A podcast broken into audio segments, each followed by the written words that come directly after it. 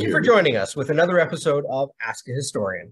I'm Matthew Wilkinson, historian with Heritage Mississauga, and each week we invite you to send in your questions and we'll explore the stories of the city of Mississauga together. Like, subscribe, and follow us and stay up to date on all the heritage happenings with Heritage Mississauga. Joining us this week for Ask a Historian is Michael Spaziani, an architect, a friend, uh, a, a, a, a, heritage champion here in the city of Mississauga.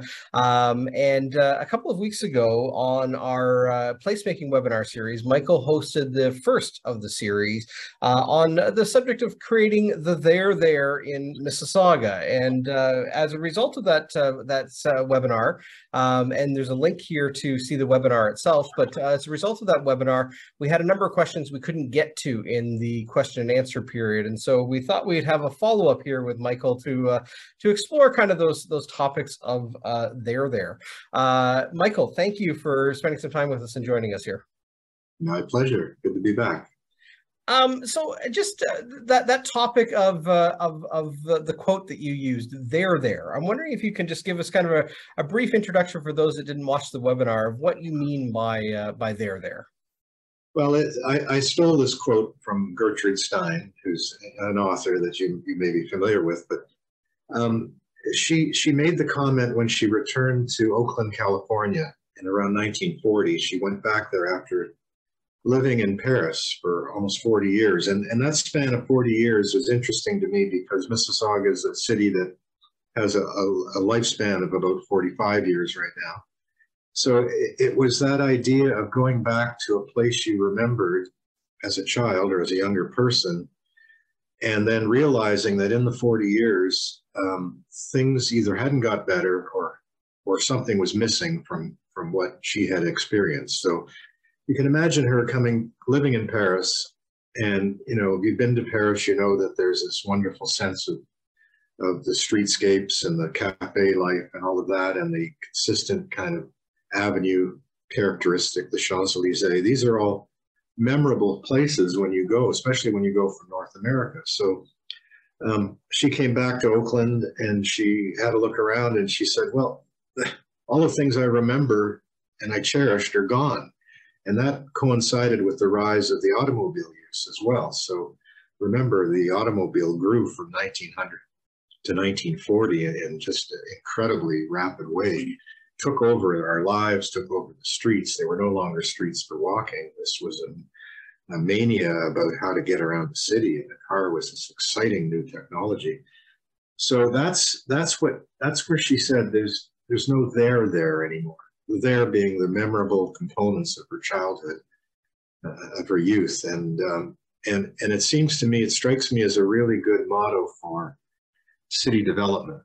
How do you preserve or how do you create a memorable condition? Sometimes I call it the soul of a city that makes it distinctive, uh, makes it unique in a sense, um, and memorable. So that's the there there that we're looking for. How do we find the, the mojo? Some people call it the mojo, the thing that's unique, that's uh, particular to Mississauga.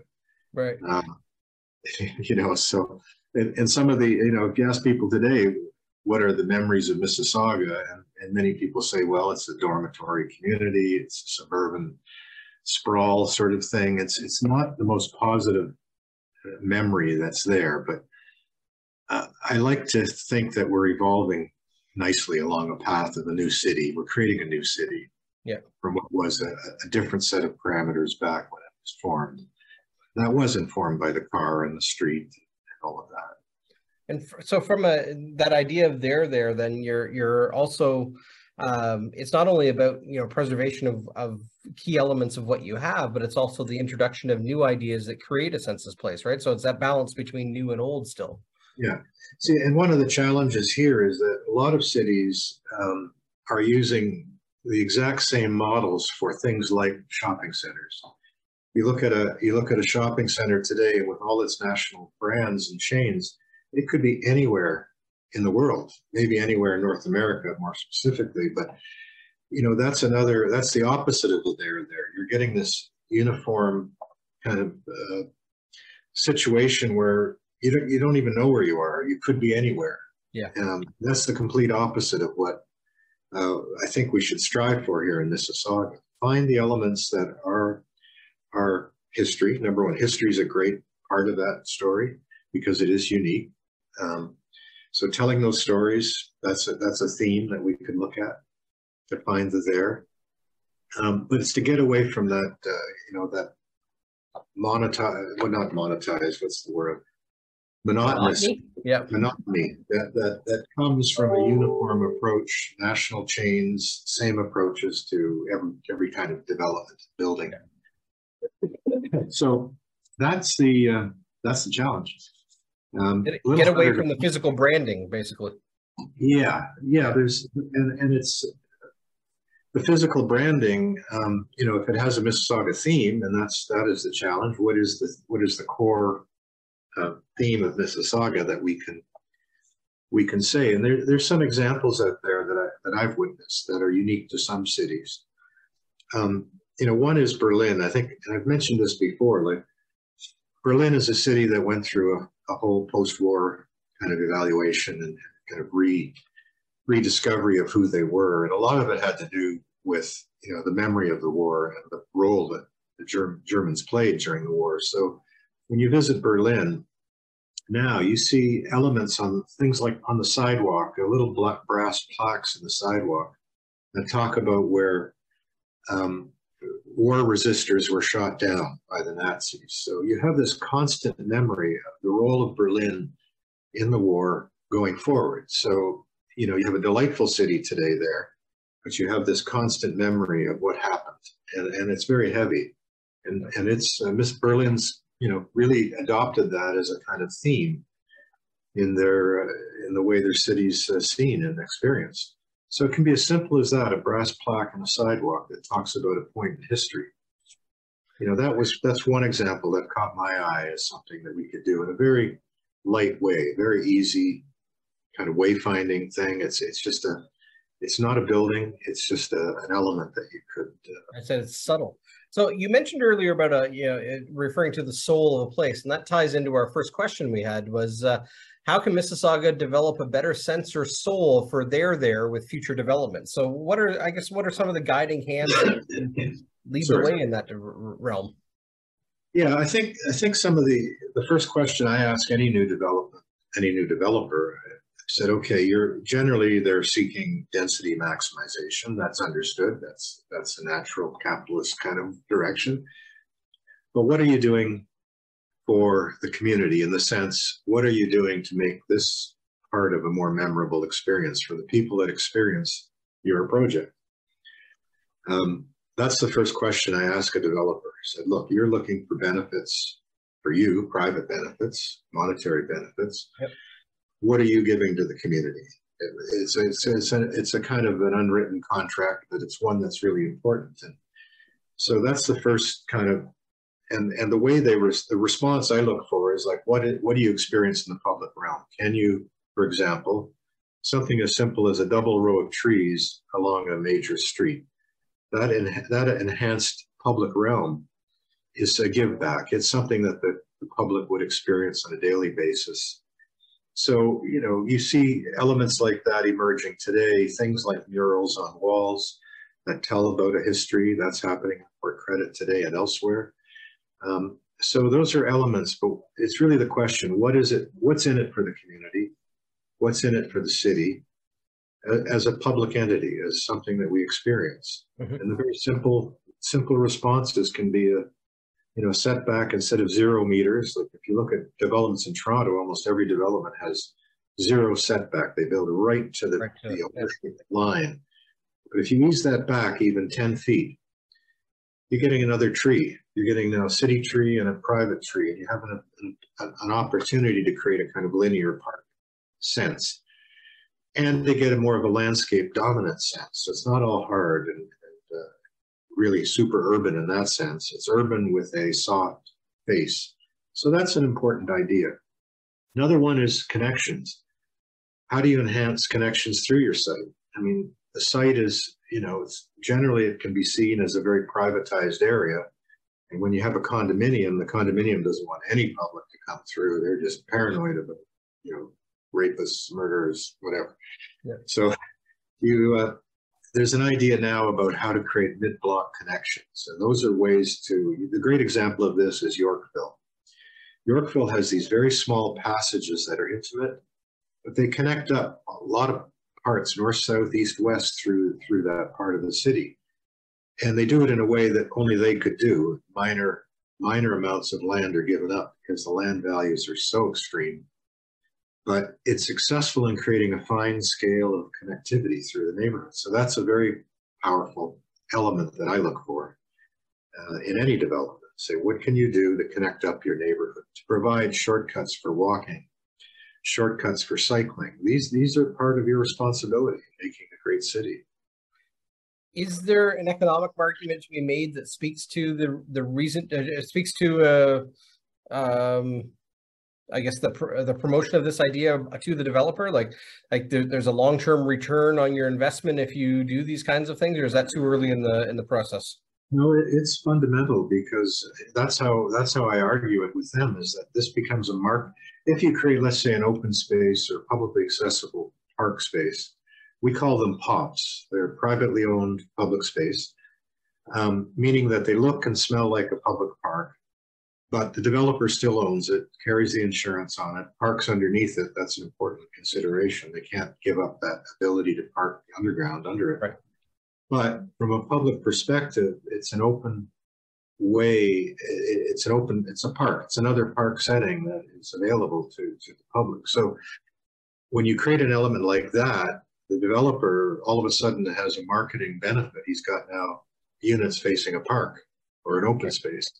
So you kind of play it up as a as a benefit in that sense, and you make every edge of the development have some element of an amenity that you know can be beneficial to the sale of units throughout the building. So these are these are ideas about making it more palatable market perspective. So oh, I, I think we we see the opportunities, I guess, but there's also some challenges, not only in mindset, but just in you know existing communities to this you know I guess any any kind of development, even if the development is is presenting some sort of there there, uh, is there an aspect of of NIMBYism uh, that uh, kind of hinders the development of there there in in new developments?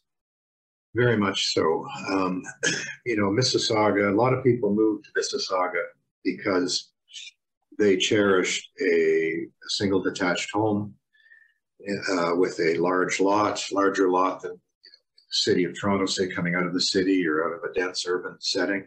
That's my story. I came out of Toronto, Little Italy, downtown Toronto. We had a we we thought we had a large house. Its frontage was 20 feet. um, and you can imagine, you know, 60 foot lots here, you can have three major homes on it by Toronto standards. But yeah, exactly. Yeah. Let's try to do that in Mineola, and it, you'd be run out of town uh, very quickly. Um, and you see the challenge even with basement uh, suites now. You're seeing that, well, there's parking concerns. We don't want that in our neighborhood. And you're going to have low rent people that are in our neighborhood, and that's going to create crime. So you get all of this, I call it crap, because it's it's part of what we do in a city. When you when you create smaller units, you create more affordability. Um, but you can still have luxury in a very compact house form. That's something that we still haven't wrapped our heads around in Mississauga we and it's it's a disincentive to uh, you know moving towards a more let's say more intensified city. Everyone wants to protect that that special backyard that they have. They, they, they don't want to give it up. They don't want to have any shadows on it because they own the sky. So you get all of this uh, resistance. And and I, I recently went through a very unhappy experience with uh, with NIMBYism, and that had to do with uh, the Carmelite Sisters site, where through through uh, through the design process, we ended up with building heights, and this is right adjacent to a very high level, almost like a Mineola neighborhood. Mm-hmm. It's uh, uh, very cherished. We know people love their lots. They didn't want to see this thing, even though there was a convent and a seniors home on the site today.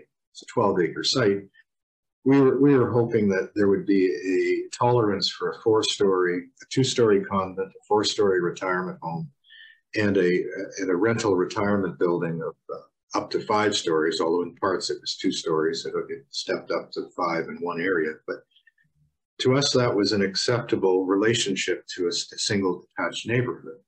Didn't it didn't cast shadows. It didn't. Uh, it provided a complete community in the sense that if you were aging in that community adjacent and you needed, you could stay in your community and mm-hmm. still walk and live in it. Like it's the idea of complete complete community. We thought this was a great idea. Followed our strategic plan um, about complete communities, about accommodating our elderly instead of shipping them out to more remote locations. But it failed on the on the both on the councillor front and because the neighborhood residents went ballistic. They fought tooth and nail, and today that site looks like it's going to become another set of single detached lots. Really? For me, is absolute abandonment of our strategic plan. No guts on the political side. No um, no vision from the neighbors neighbors side. They couldn't see. They couldn't imagine how this could coexist with their single detached homes. Now, this is one example, but it happens today along Lakeshore because, you know, Lakeshore is an intensification corridor, transit systems are coming, there's an invitation to develop some degree of density, but we know that, you know, there's several projects now emerging along that corridor that are challenging the fundamental underlying zoning, which talks about four stories possibly now up to eight stories. But my experience has been that uh, the development community has great difficulty uh, justifying mid-rise developments in the four to eight story range because um, the processes generally take are very expensive and very long and drawn out. So when they run their pro formas, they say, well, if everything goes tickety boo with my eight story development, I can make it work. But if something gets delayed because a neighbor says we're going to take you to the OMB or OLT, it's now called, keeps changing its name. That's a whole other story. They're making it more user friendly, right? yeah, well, I don't know. There's, there's there's a lot of bad baggage, bad baggage that yeah. came with the word OMB, so they changed it to LPAT, and that became a, a gong show. And now they changed it to OLT, and it's Doug Ford's brand of it. Yeah. But um, anyway, it's it just, uh, that's where we have the challenges from the development side is that, you know, the mid-rise format works only when everything is absolutely perfect in the approval side. You have to go to a hearing. You're talking about hundreds of thousands of dollars. And that simply means, well, we're going to pack on four more stories to cover the profit margins and the cost of a million or plus appeal that's right. uncertain and high risk. So you can just see them all on Lakeshore. They're lining up now at 11 stories, 14 stories, etc. So um, it's the reality and the challenge we have. NIMBY is part of it. Um, uh, being safe with our standards, our zoning and official plan standards, if they're artificially low, then you're not going to get a natural fit with the development industry. They're going to always push for more. Um, we've had this experience in Cook in uh, in um, uh, Clarkson, where yeah. you know, there are sites, and, and, this is this goes to a whole other challenge. The sites in Mississauga now are remnant sites left over from earlier uses, um, small in their formats. There's not a lot of big sites, so you get this tightness that's happening with sites that emerge. And when you want to do something, even a, a six-story building, Clarkson became an impossible ask. Uh, four stories was set as the absolute maximum. So developers, they come along, they say, look, I can make six stories work, maybe eight stories. But what happened there was the council of the day would say, no, four stories was it. Um, we went through a public process and the wisdom of public said four stories was it. Well, that simply meant that you weren't going to get a lot built at that level. Now, there have, there have been some things built and you'll hear about them. You know, there's the uh, there's a recent very nice development actually that Vandyk did in Clarkson. That was limited to four or five stories. Right. So it can happen, but it can happen. It happens when there's political will to support it, and and a density and a reality check against the development pro forma. All of these things have to come together. There were So- no immediate causes affected as well. I was gonna say, and, and uh, there's challenges certainly, but you know the opportunities within there as well that you you, you can push and, and and try to find. But what uh, we we change a gear on a question here. We someone's you know looking at the the development of where Mississauga is now, and what they're asking is, you know, we kind of see where we're headed, but where are we in that process? The the, the question is, uh, um, where are we in our city's evolution? How can we evolve away from surface parking cars and shopping centers? Yeah, so the big, the big component of that is the use of the car and, uh, and so it's going to be a you know, well, I think here it'll be a slow process because we have built a city that where transit is not adequate to connect us in a timely way to our places of work. The GO sta- GO stations have been effective. They gets us, that gets us to centers like downtown Toronto and elsewhere, other, other centers. But we don't have the local system, the network of transit and bike routes, the bike paths that are safe and connected. We're getting there on all of those fronts, but these things do take time. You can see the, uh, you can see the LRTs coming. It's another, another step in the connectivity. You can see the BRT lines coming, Lakeshore, um, uh, Dundas Street. So you can see the elements are coming, but the will to use them and the connectivity of them to places of employment are still not proven. So people are still going to get in their car and still expect that there's going to be parking at their destination. This is going to be a long process. Um, if, but you know, the continued expansion of transits can help. The evolution of things like uh, Uber and alternative means of transportation are going to come into play as well, where you don't necessarily have to own a car. That means you don't necessarily have to build underground parking. Very expensive component of any development now. You're spent, you're talking between fifty to hundred thousand dollars for a parking space in an underground garage. And when you're talking affordability, that's a very difficult extension. You know, you're going to build, buy a small town, a small uh, unit in a condo might be five hundred thousand dollars. All of a sudden, it's going to be close to six hundred thousand if you want to handle a car. Plus the car, you have to pay insurance and all of the costs related to that, and the gas pricing. All of these things mitigate against us um, achieving that. You know, maintaining that as a uh, as a viable uh, way to go into the future. It just means everything's going to get more expensive. So these are slow conversions or behaviors. We started with an addiction to the car. We had to have it. You had to have a double car garage. You had to have two cars in the driveway, and even that wasn't enough sometimes. Yeah. So that's going to be a long process of adjustment, I think. Having said that, there are cities that did take very radical approaches to things like bike lanes and, and, and, and arteries, car arteries. Denmark, Copenhagen, for example, very dramatically changed the landscape. They closed streets. They created very, very positive bike and that has spawned a bike culture that is second to none in the sense of using it as commuter routes, even in winter. Their winters are not that different than ours, um, especially now. We seem to have warmer winters, but um, uh, that's a whole other variable way, and a way to go that takes some degree of guts. Never a popular route because people still love their car, and Mississauga is experiencing extreme traffic congestion. If you see it, I, I see it in the rush hours here. so to get tell people that they're going to have less cars, the war on the car is the issue. It'll be perceived as a very unpopular political move, and that's where it's going to fail for a little while. A little while though, but I, we've we have two other questions here. But just as I read them, they're kind of twin to each other, and and we've already touched on the NIMBYism a little bit, but um, it, it comes it speaks to the mindset, um, and and not only the, the the the kind of the political will, but um, in your presentation, you've talked about the dichotomy between urban sprawl and the private backyard, and in in the in the in the prospect of placemaking.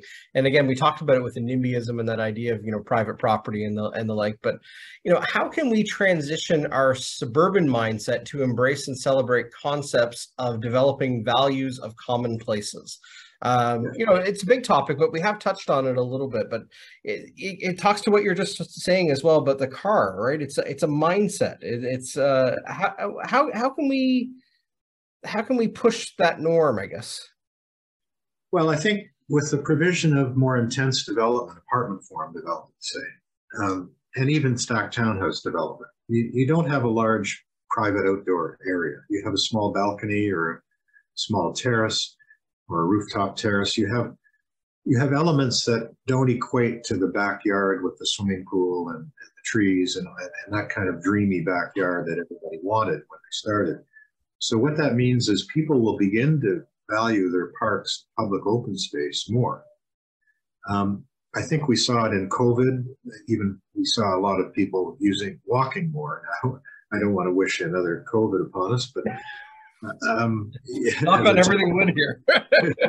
yeah, to yeah to to encourage a difference in how we live. But I think with intensification will come a realization that our open spaces um, are are vital and valuable and you see that these are again lessons of European cities. You see some exquisite major central open spaces and, and enhanced boulevards, lovely kind of landscapes that you, you do that just so that you can escape your little unit.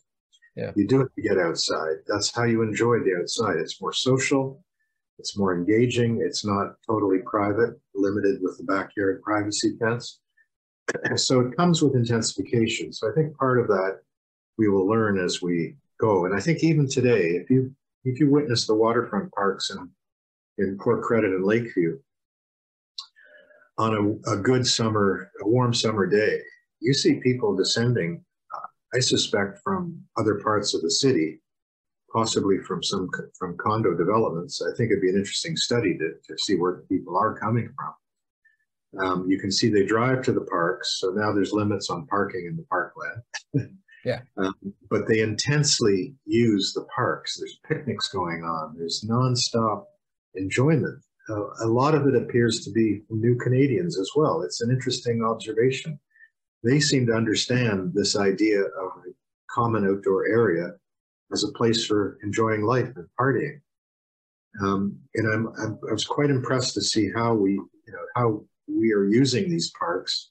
And I think it's a result of an expectation. It's also a result of um, familiarity with that type of, uh, of socialization. Um, and it could be cultural. And it, it also is a recognition of, of, I think, the, the nature of the units people live in. If they're living in condominium life, you're going to have fewer options for that uh, enjoying the, the sun and the, and the outdoor space. So that's where I think utilization would go up.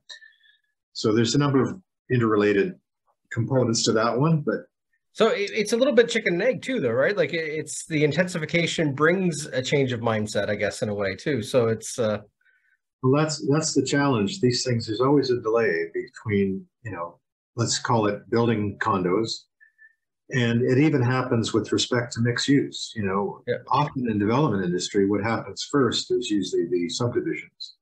And then at some point, there's a population base, and that justifies a retail component. So you get the little strip mall comes in 10 years after the subdivision goes in. It's a pattern that we've seen throughout Mississauga. Right. Next stage of that pattern is happening now. Those little malls, those little strip malls, are now becoming development sites as Mississauga is running out of raw land. Right. Those are becoming the next uh, platform for intensified development.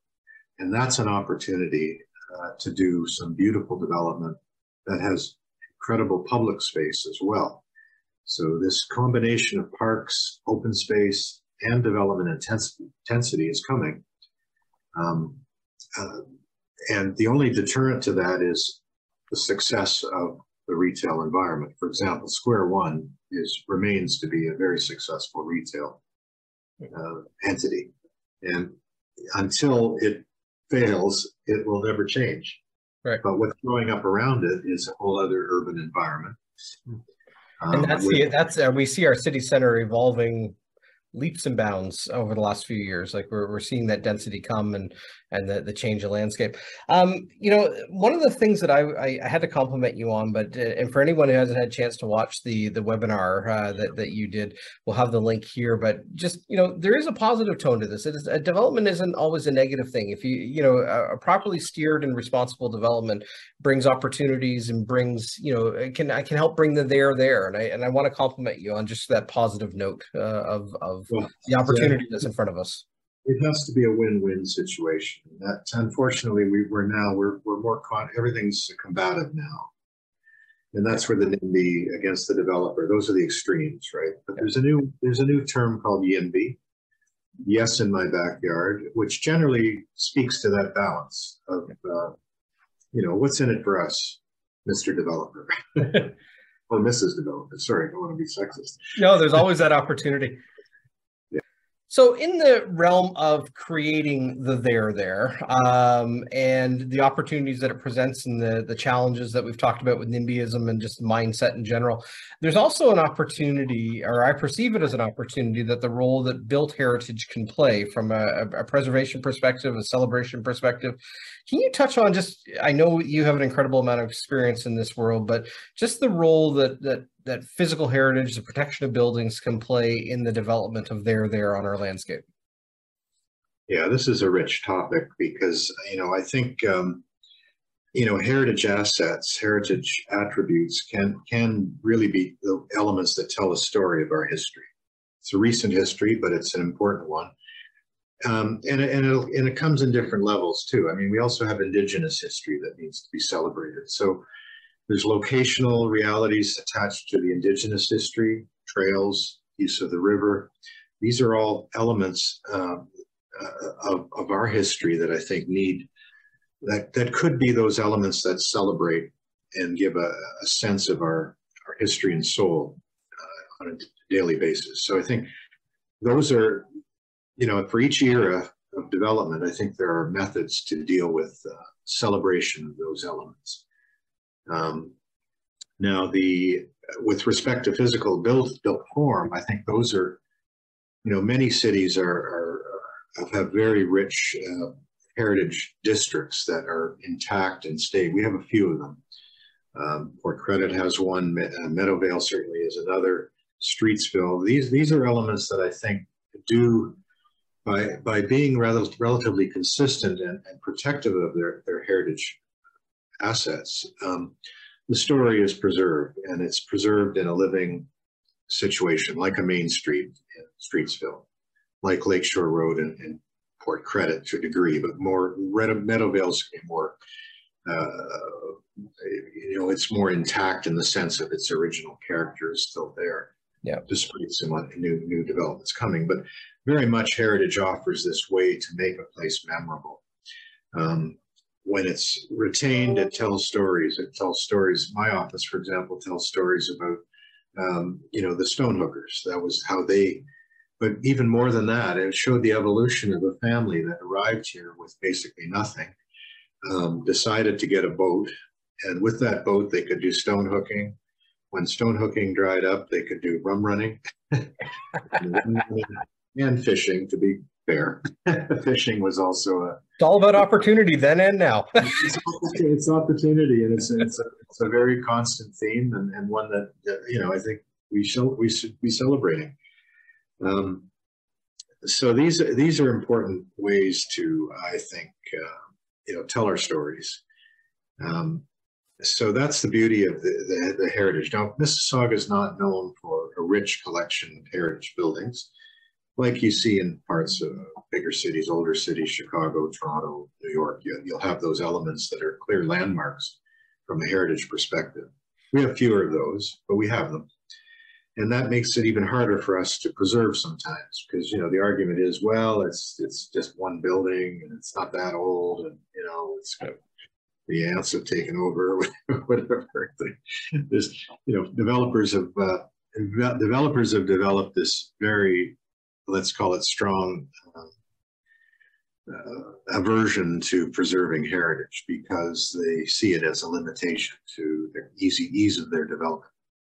I wish they would recognize it as a way to promote their development. I mean, that to me is the alternative here. You make it a theme that, that shows leadership and shows, um, you know, tells a story about the community. So I think there's got to be a, I think that's our role in heritage is to really make these opportunities available and try to convey to the development industry that these are important um, components. Um, I had a, a, very limited role on the old Barber House. I mean, it was interesting in my career. I was able to do both in addition to the Barber House over 30 years ago, I think, and then to see it demolished and but the home, the original uh, old Barber House is preserved in a new development that deals yep. with townhouses and whatnot. So, you know, I was that was an important uh, moment where I was brought in, and thankfully through the council, I was brought in to say, look, if you celebrate this heritage asset in a way that's more prominent,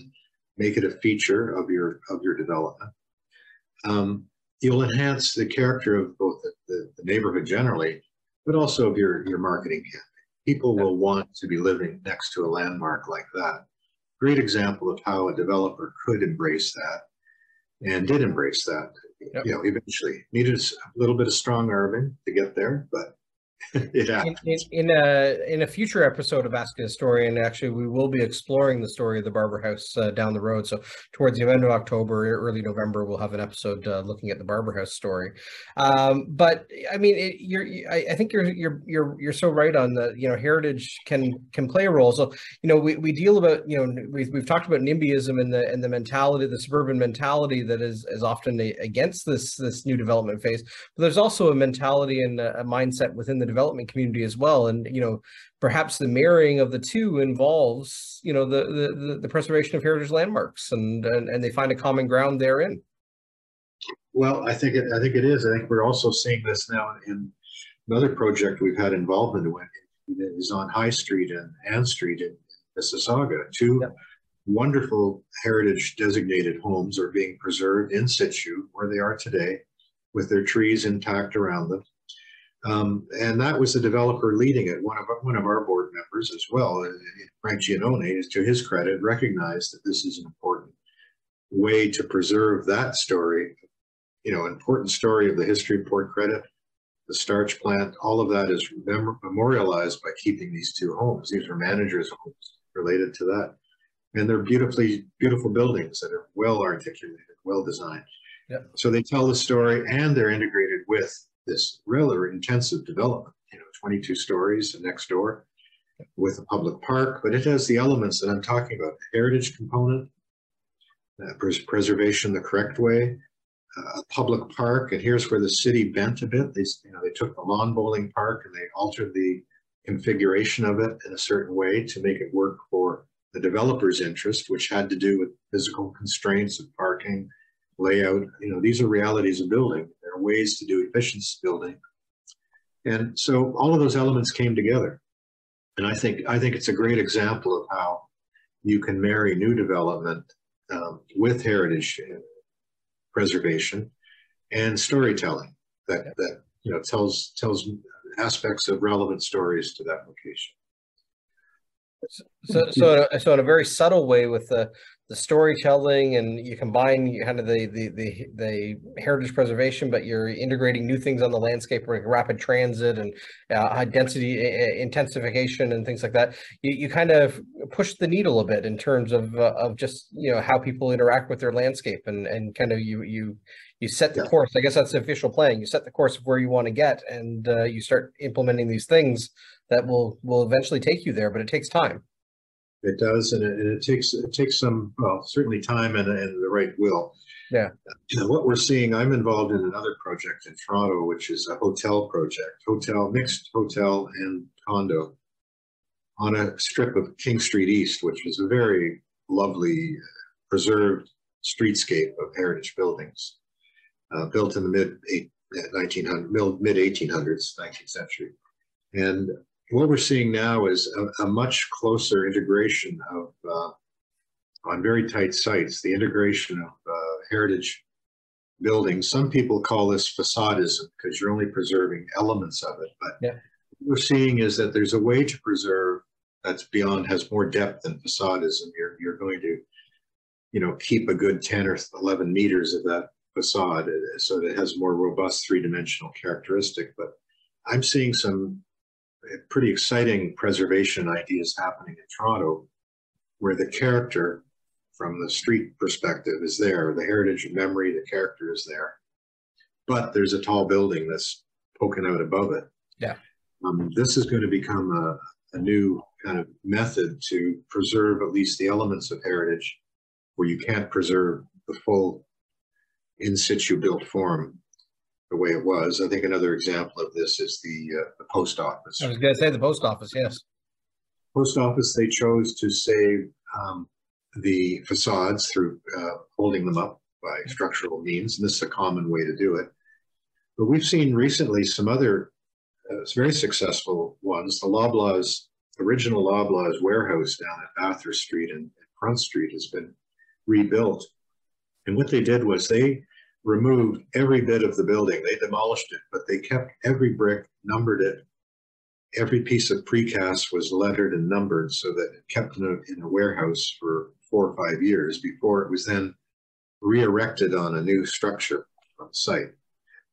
Now, if you drive by the site today, you would not know that that was done. You would say the building was preserved, but uh, we didn't, not sure how.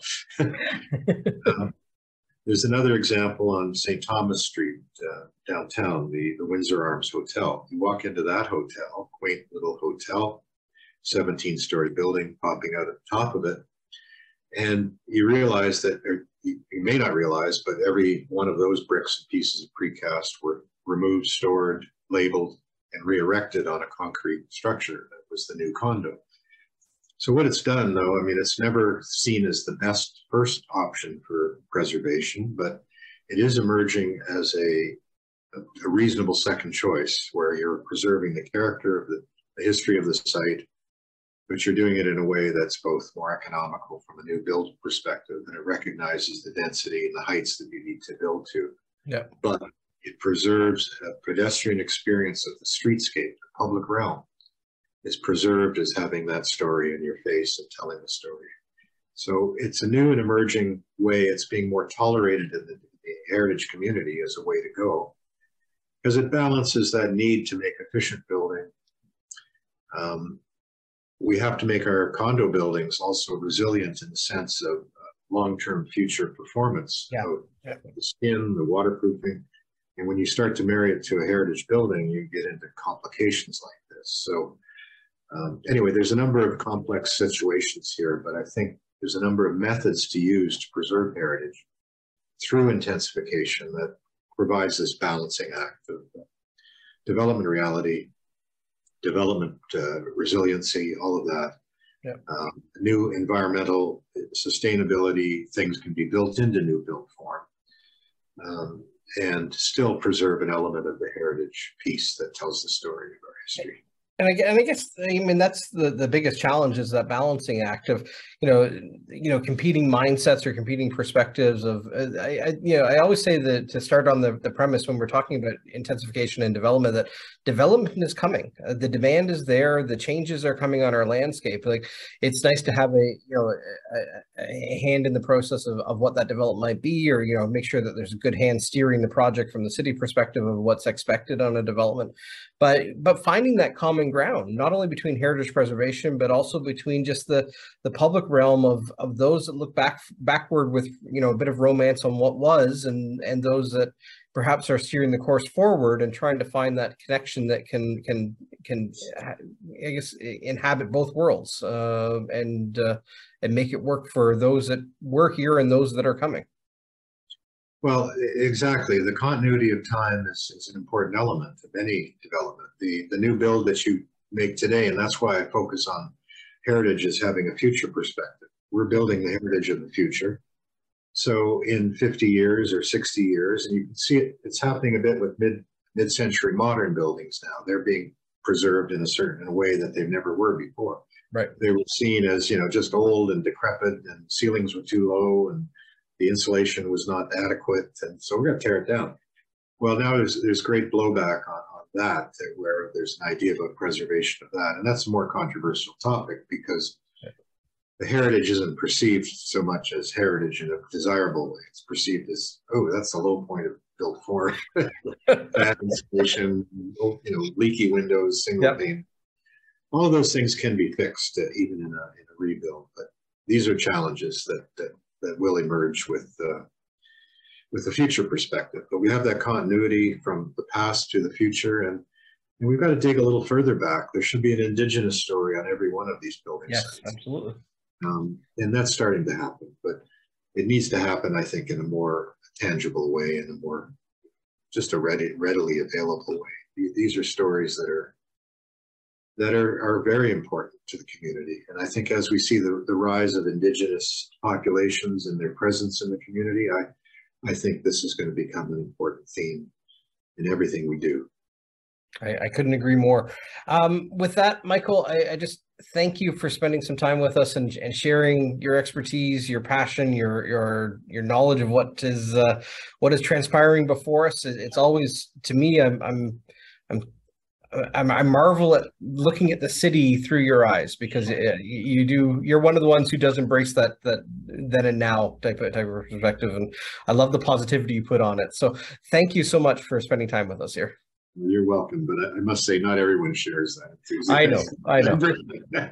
we, we, still struggle for that balance as well. Uh, but uh, uh, with that, thank you to everyone for joining us here on Ask a Historian. If you haven't checked out Michael's uh, webinar with uh, Heritage Mississauga's placemaking series, I do encourage you to do so.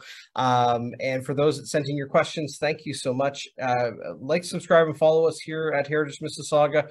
And we will see you next week with another episode of Ask a Historian. Thank you.